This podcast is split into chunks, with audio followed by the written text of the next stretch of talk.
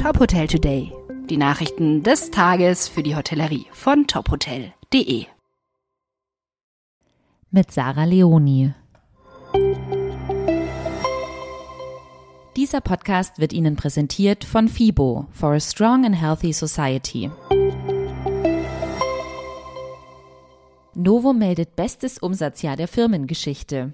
In 2022 verzeichnete die Hotelgruppe mit 323,8 Millionen Euro das beste Umsatzergebnis seit der Gründung vor 35 Jahren. David Edmenan, Chief Executive Officer und Owner Novum Hospitality, sieht sich mit diesem Umsatzergebnis in der Unternehmensstrategie bestätigt.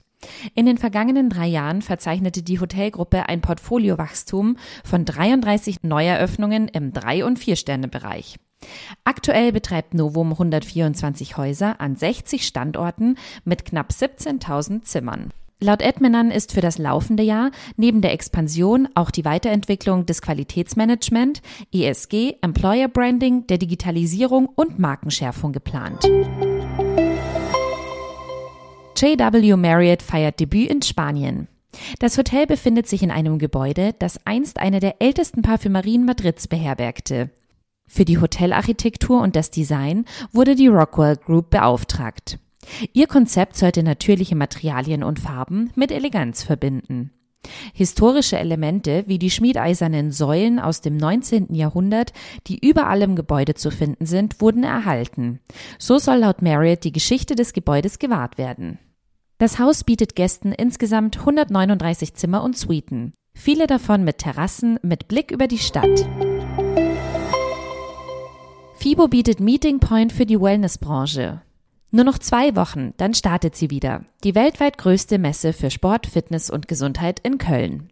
In diesem Jahr soll das ganzheitliche Verständnis von Gesundheit noch stärker umgesetzt werden. Zum großen Thema Gesundheit gehöre unweigerlich auch Fitness und Wellness, so Anke Brent, Produktmanagerin der FIBO. Dafür wird ein eigener Meeting Point geboten. Die Besucher erwartet ein fachspezifisches Rahmenprogramm, angrenzend an die themenbezogene Ausstellungsfläche.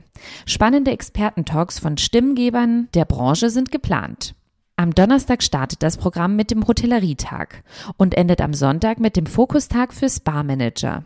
Wer in der Wellness, Spa und Gesundheitsbranche tätig ist oder sein Hotel dahingehend up-to-date halten möchte, sollte sich diese Tage unbedingt im Kalender eintragen. Wir freuen uns, Sie in Köln zu treffen. Dieser Podcast wurde Ihnen präsentiert von FIBO. Das Wohl Ihrer Hotelgäste beginnt hier. Sichern Sie sich Ihr Ticket auf fibo.com und erleben Sie die Trends aus Fitness, Wellness und Gesundheit vom 13. bis 16. April in Köln.